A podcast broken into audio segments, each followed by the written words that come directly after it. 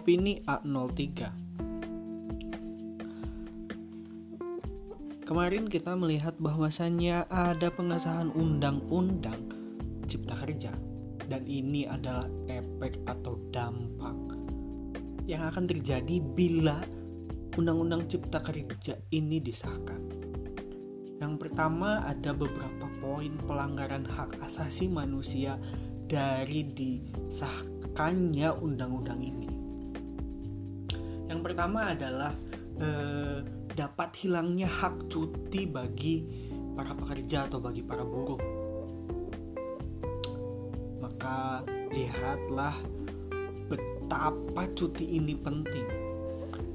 Dan salah satunya bila hak cuti ini hilang, misalnya cuti untuk melahirkan ataupun cuti untuk haid itu hilang, kita sebagai buruh yang membesarkan nama perusahaan dan menjadi motor penggerak perusahaan tidak akan begitu produktif mak maka akan terjadi adanya ketidakseimbangan dalam tubuh perusahaan itu. Ketika cuti haid itu tidak tidak diberikan kepada para perempuan, maka mereka tidak bisa bekerja dalam kondisi produktif karena ketika haid itu kondisi mental perempuan itu 50% lebih rendah dibandingkan ketika dia tidak sedang haid. Maka haid di hari pertama atau hari kedua itu memang benar-benar sangat krusial. Karena itu adanya pelepasan zat uh, dari sel telur yang itu sel telur itu pecah satu persatu yang rasanya tidak bisa dibayangkan oleh laki-laki mungkin perempuan itu bisa menjabarkan dengan jelas yang jelas ketika saya belajar tentang pelajaran IPA di sekolah itu sangat menyakitkan dan membayangkannya saja sel telur pecah satu persatu itu di dalam perut uh, cukup mengganggu untuk pekerjaan dan lain sebagainya. Lalu kemudian cuti melahirkan.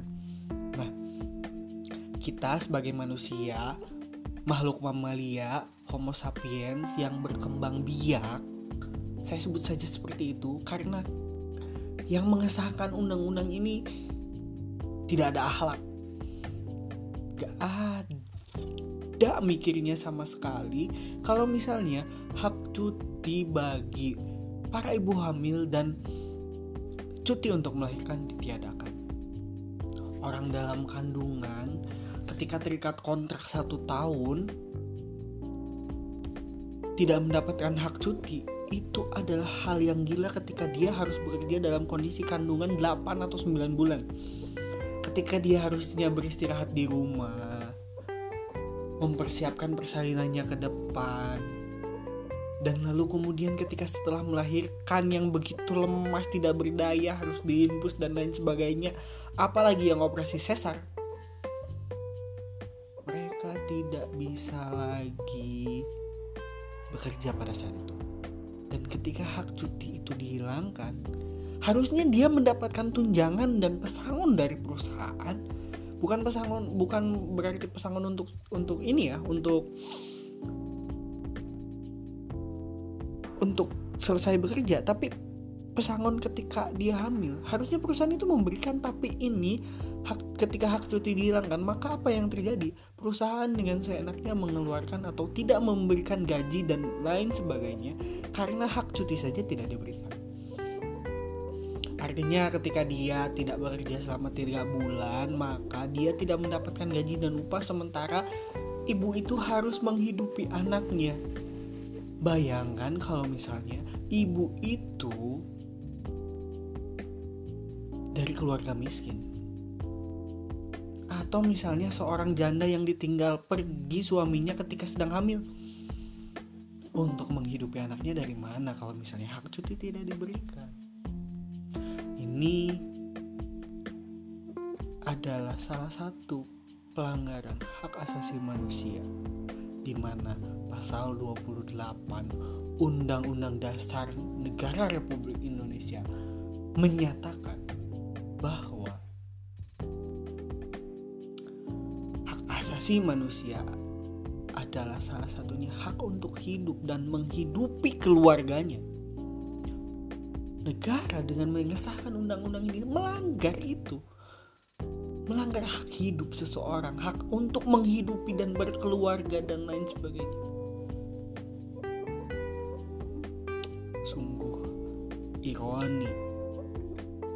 Saya mempertanyakan, apakah mereka belajar pendidikan kewarganegaraan negaraan secara tuntas atau tidak? Kalau misalnya hak asasi manusia saja tidak tercantum dalam pengesahan undang-undang. Yang kedua, sini ada beberapa poin penting. Yang pertama adalah jika seseorang mengundurkan diri, dia tidak diberikan pesangon. Jika seseorang itu pensiun, dia tidak diberikan pesangon. Dan jika seorang karyawan atau seorang buruh itu diberhentikan dengan dengan karena adanya pergantian nama perusahaan atau pergantian uh, kepemilikan saham dan lain sebagainya ketika dia terkena dampak dia tidak diberikan tidak diberikan pesangon atau tunjangan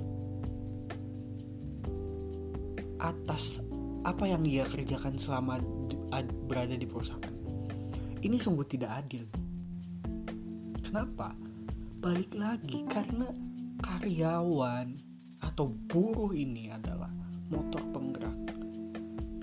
Kalian boleh punya modal bagi para pemodal, tapi apalah arti kalian tanpa buruh-buruh pabrik yang rela berjuang dan hanya dibayar yang cukup untuk menghidupi keluarganya?